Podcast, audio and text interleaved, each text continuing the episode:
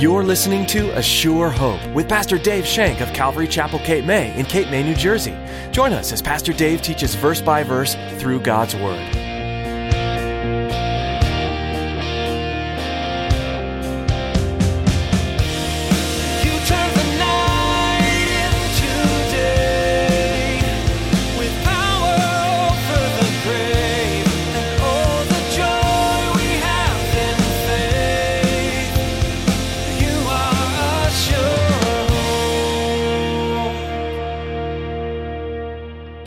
As you're talking to them and showing them the Lord, and you're showing them what had happened to you and the change in your life, and you're looking into their eyes and they're like, What's going on in there? McFly, hello? What's going on in there? You want to know. We want so much to connect with people, to show them that we're, we're no different than they are, except we're saved. We're sinners, saved by grace. There's not a difference between us except the Lord Jesus Christ. That's the difference that has made in our lives, and we want to connect with them. We want to show them the hope that lies within us. When you share the gospel with someone, it's easy to want to know what they are thinking. Are they connecting with the story you're telling? Do they understand the love the Father has for them?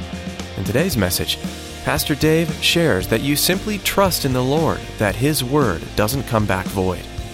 Now here's Pastor Dave in the book of Acts, chapter 22, as he begins his message, Paul's Apologia, the final straw.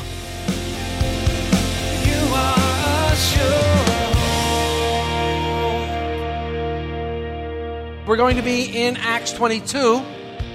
So if you'll turn to Acts 22, we are specifically looking at Acts 22, verses 16 through 22 today. Acts 22, beginning in verse 16. I'll read aloud if you want to read along silently, please. And now, why are you waiting? Arise and be baptized and wash away your sins, calling on the name of the Lord. Now, it happened when I returned to Jerusalem that I was praying in the temple that I was in a trance. And I saw him saying to me, Make haste and get out of Jerusalem quickly, for they will not receive your testimony concerning me. So I said, Lord, they know that in every synagogue I imprisoned and beat those who believed on you. And when the blood of your martyr Stephen was shed, I also was standing by consenting to his death and guarding the clothes of those who were killing him. Then he said to me, Depart, for I will send you far from here to the Gentiles. And they listened to him until this word. And then they raised their voices and said, Away with such a fellow from the earth. He's not fit to live. Okay, where are my literature folks? No, you don't have to raise your hand. Does anybody know what an idiom is? Does anybody know what an idiom is? Well, an idiom is a combination of words that has a figurative meaning due to its common usage. An idiom's figurative meaning is separate from the literal meaning or the definition of the words which it's made. And idioms are used in all countries and all languages. Did you know that there are about 25,000 idioms in the English language? I thought that was interesting. How many of you heard the idiom, the straw that broke the camel's back? Probably even used it before. The straw that broke the camel's back. Well, the idiom, the straw that broke the camel's back, is from the Arabic proverb about how a camel is loaded beyond its capacity to move or stand. This is a reference to any process by which cataclysmic failure, in this case a broken back, is achieved by a seemingly inconsequential addition. In case a single straw in this point. This also gives rise to the phrase the final straw, the last straw. A lot of technical words, wasn't it? A lot of big words, big meanings. But if you're like myself, you need simple. You need simple. Well, when I was a kid, I grew up watching Sally Starr. And one of the things Sally Starr always played was Popeye. Always Popeye. And right before Popeye ate his finish, what did he say? It's all I can stands because I can't stands no more. An idiom about the straw that broke the camel's back. Aha, I bet you didn't know that. It's all I can stand because I can't stands no more. Well, today's message is entitled The Final Straw. The Final Straw. The Apostle Paul is coming to a crucial point in his message, in his testimony that he's been giving. We've been studying his testimony now over the last four weeks or so. He's coming to a crucial point, and he wants to close the gap between Jew and Gentile. He wants to close this gap, and he's trying to forge everything together. He, he wants to tell these men that he was called by Christ to do the things that he's done. He was called. He saw the risen Christ on the road to Damascus. He heard his voice. He knows him well enough, and he was called to do this thing. But he has a special calling. And now he wants to tell them about that special calling. He wants the group to know that the Lord placed a special calling about upon his heart. And he's going to tell them that it was the Lord that sent him to the Gentiles. And his hope is that this would be the connecting element bringing Jews and Gentiles into the one church that Christ died for, and he made the two one, the church. Let's review a little bit. Paul has been taken to the barracks after being in the temple with, they thought, a Gentile. The mob followed him to the barracks, and Paul sees an opportunity here to give his testimony, to give the gospel message. Paul never missed an opportunity to give the message. He never missed an opportunity to share the love of Jesus. So he starts to give these guys his testimony, and it's called his apologia. It's the word for defense in Greek. He's giving his apologia. And he reviewed with them in their own native tongue so that they would listen and hear, wait a minute, this guy speaks Hebrew. Wow. So they got his attention. They got his attention. He got their attention. He reviewed with them their native tongue. He told them that he was just like them. He was a Jew. He was zealous for the law just like they were. They had something in common. How he persecuted this sect, these Christians. He was zealous for the law of Moses. He also told them that while I was on the way to Damascus, something happened. Something happened. A light came from heaven, and I was thrown off my horse. I was thrown off my horse, and this voice speaks to me. Wow, I was on my way to heaven to arrest those who believed in this Jesus, who followed this way. Remember, way was another way that another type of meaning Christian who followed this way. I was going there with letters and I was going to drag these people back to Jerusalem and punish them, even to death if I have to. But as we were going, me and my troop, this great big bright light shone. I fell off my horse and all I heard heard his voice Saul, Saul, why are you persecuting me? I was blinded by this light, he says, but I responded to the voice because I knew it had authority. There was something different about this voice, and I responded to it. I said, What, who are you, Lord? Remember, we said the Greek word for Lord is kurios? It means supreme one, God. Paul recognized the authority of the voice. He recognized it as being divine, and he responded accordingly. He told these men that the voice introduced himself to me. The voice told me who it was. It was Jesus of Nazareth. It was Jesus of Nazareth who talked to me right there on the road. But I was blinded. And he said, Go to Damascus and I'll show you what to do. I had to go to Damascus being led by the hand. I was blind. I couldn't see a thing. So the guys I was with took me by the hand and they actually led me there. And for three days I was there. Three days I was there. And you know what I was doing? I was praying. I was praying for three days while I didn't have my sight. And then all of a sudden a man named Ananias came knocking on my door. Ananias had been sent by the Lord. You know, Paul called Ananias a devout man according to the law. He was still trying to connect with the Jews, still trying to make them see that they had this commonality. He said, Ananias came to me. And guess what Ananias did? He prayed with me. I received my sight, and he spoke to me, and he told me great things. Now, Paul never says that Ananias was a believer. We know Ananias is a believer because in Acts 9, verse 10, Luke calls Ananias a disciple of the Lord. So we know he's a believer, but he's also a Jew. Paul doesn't say he's that. We read in verses 14 and 15 of the verse of Acts, Paul is now addressing the mob. He said, Then he, which is Ananias, said this to me The God of our fathers has chosen you, talking to Paul, that you should know his will. See the just one, hear the voice of his mouth, for you will be his witness to all men of what you have seen and heard. Notice here, Paul says, the God of our fathers. Paul is saying that he was calling the same God that they worship, Jehovah, the God of our fathers. This is the one saying that Jehovah was the father of none other than Jesus Christ. He was giving them the entire gospel in one nutshell. Warren Wiersbe has this interesting comment, quote, Note Paul's wisdom as he identified with Ananias, a devout Jew who kept the law and who called him brother. Also, note that Ananias attributed Paul's great experience to the God of our fathers. In quoting Ananias, Paul gave reason for the listeners to accept his salvation experience and to call to service. Paul had seen the just one or the righteous one. This is a title for the Messiah. Paul was now commissioned by God himself to take this message to be his witness before all men. This, of course, would mean the Gentiles, but Paul didn't say that until later. Unquote. Paul has shown his entire testimony now to these men. Remember, he talked about his BC days, what he was before Christ.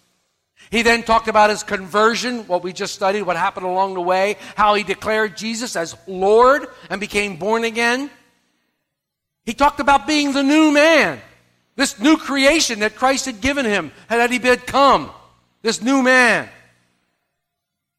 And then he talked about his calling.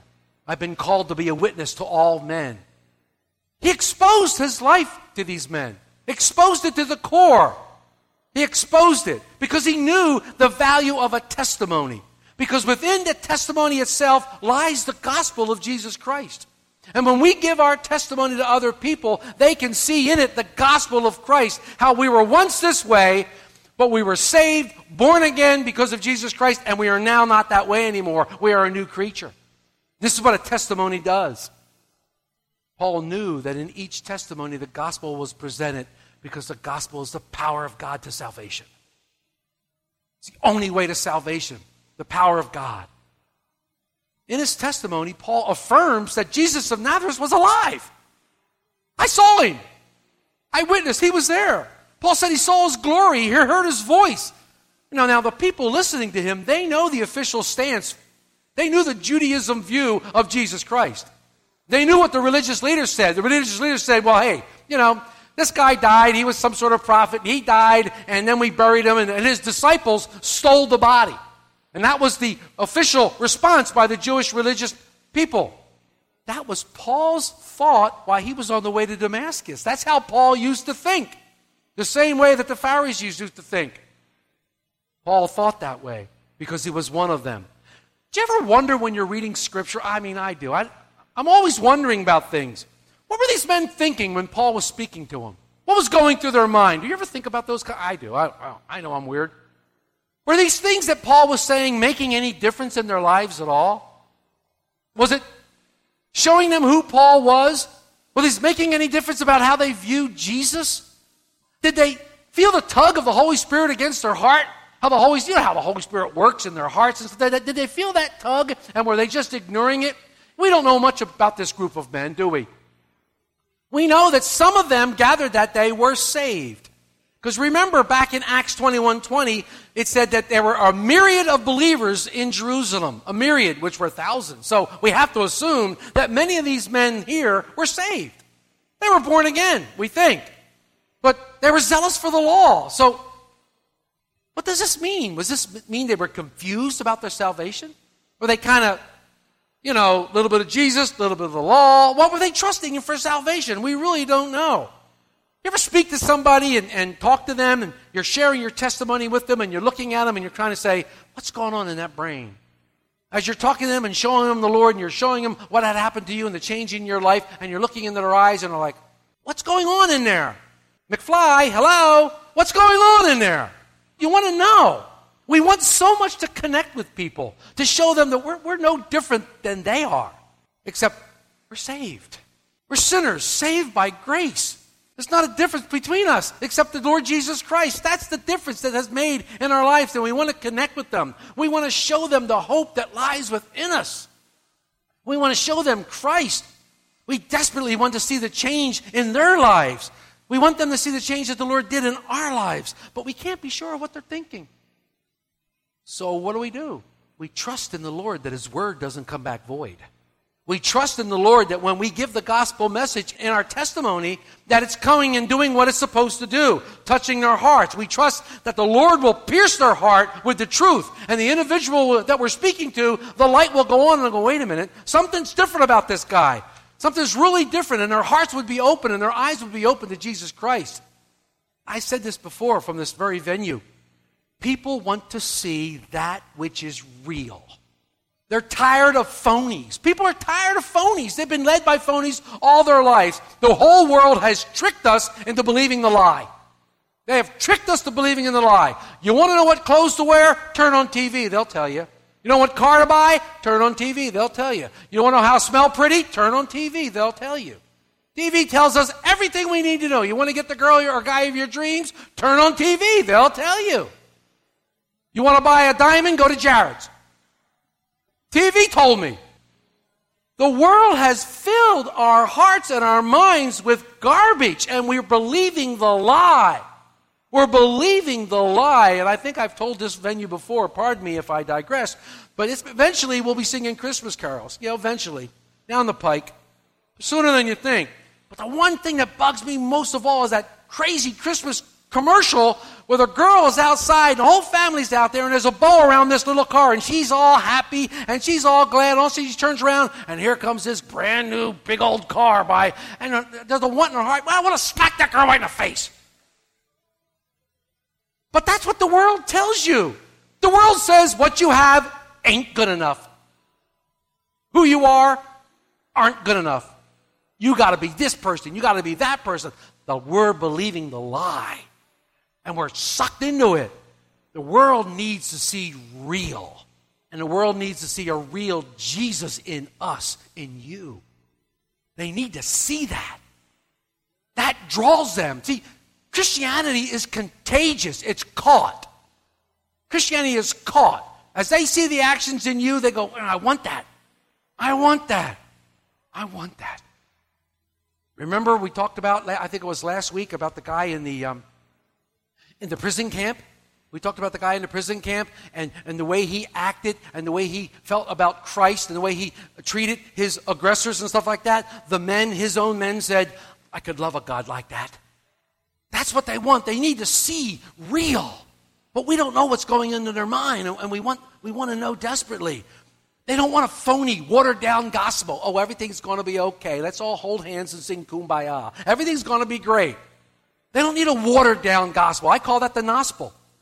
It's nothing. They need a true gospel, a true gospel that comes from the Bible. They need the Word of God in their hearts, and they need to know that. And, and God has called us to show that. God has called us to show that.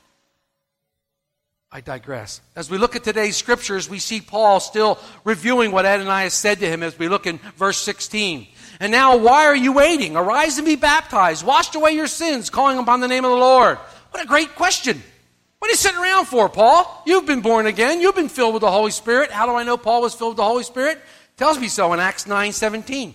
Tells me Paul was already filled with the Holy Spirit before he got there. What are you waiting for? What's stopping you from being baptized? Why shouldn't you be baptized?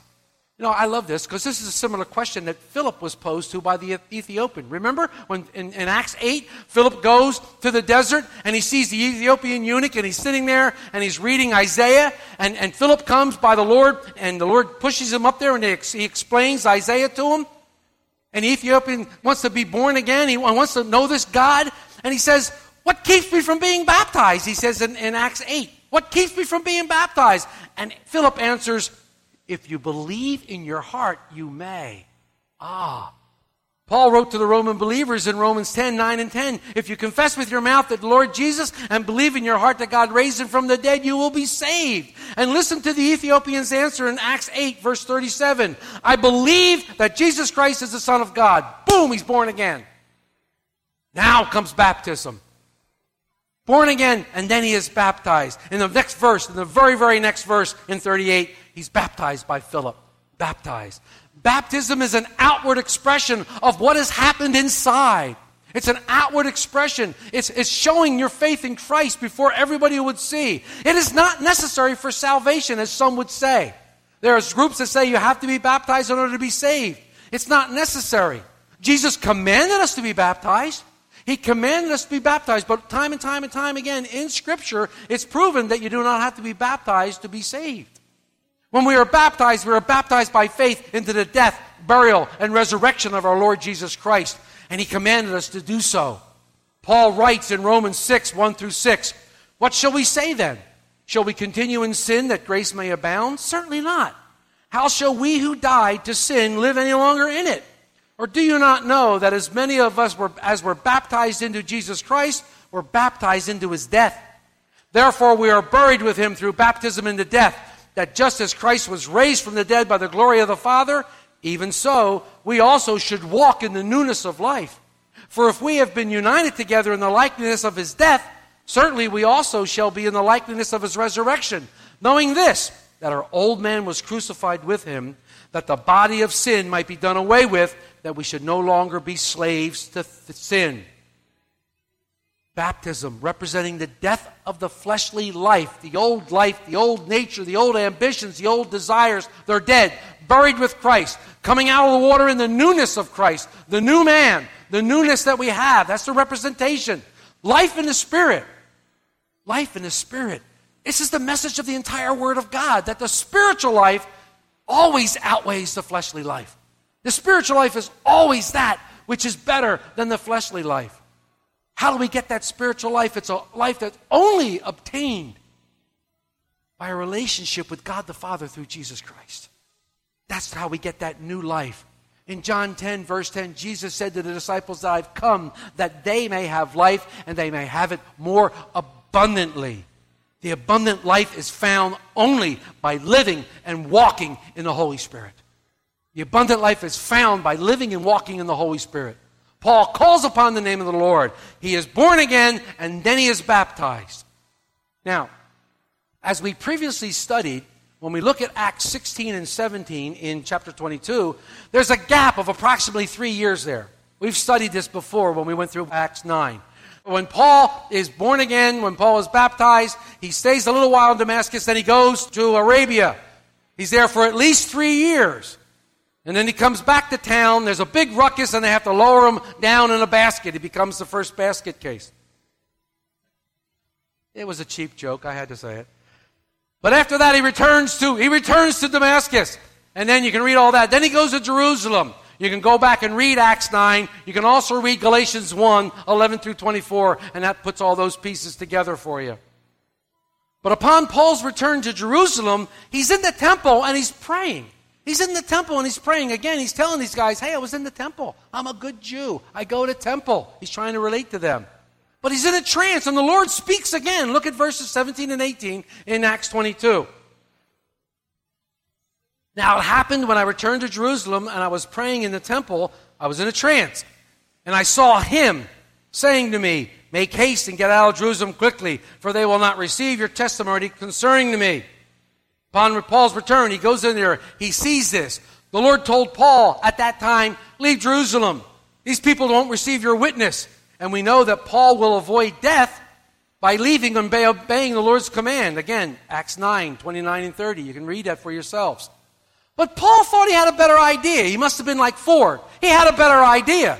And Paul said, Wait a minute, Lord. It's almost like he said, Not so. Look at verses 19 and 20. So I said, Lord, they know that in every synagogue I imprisoned and beat those who believed on you. And when the blood of your martyr Stephen was shed, I also was standing by consenting to his death, guarding the clothes of those that were killing him. Paul's saying, Lord, I got it all covered. I got it all planned out, Lord. This is the way we're going to do it. Paul thought he could still win people to Christ, so he debated with the Lord.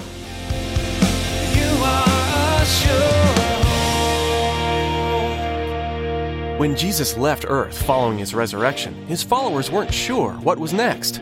They had instructions from their Lord and Savior, but not much else. However, they chose to trust that what Jesus said was true and was going to change their lives. It did. The Holy Spirit came upon them, and they began to minister to the world in ways they'd never have been able to do on their own. Is Jesus asking you to follow his instructions today? Maybe he's only given you a piece of the journey, or maybe he's asking you to wait. Take a cue today from the members of the early church. Trust Jesus to come through with his promises and change your life. We're so glad you tuned in to A Sure Hope. We'd like to hear from you and learn how we can be praying for you. So please give us a call. Our number is 609 884 5821. If you'd like to hear more messages from this series in the book of Acts, you'll find them at ASureHopeRadio.com. There are several teachings on various books of the Bible available online for download, and we encourage you to share them with your friends and family. You can also receive a CD copy of today's message by calling us. Again, our number is 609 884 5821. That's all we have time for today. We're so glad we can share God's Word with you through this ministry. Pastor Dave will have more to share from this verse by verse, chapter by chapter study of the book of Acts. So we hope you'll join us again, right here on A Sure Hope.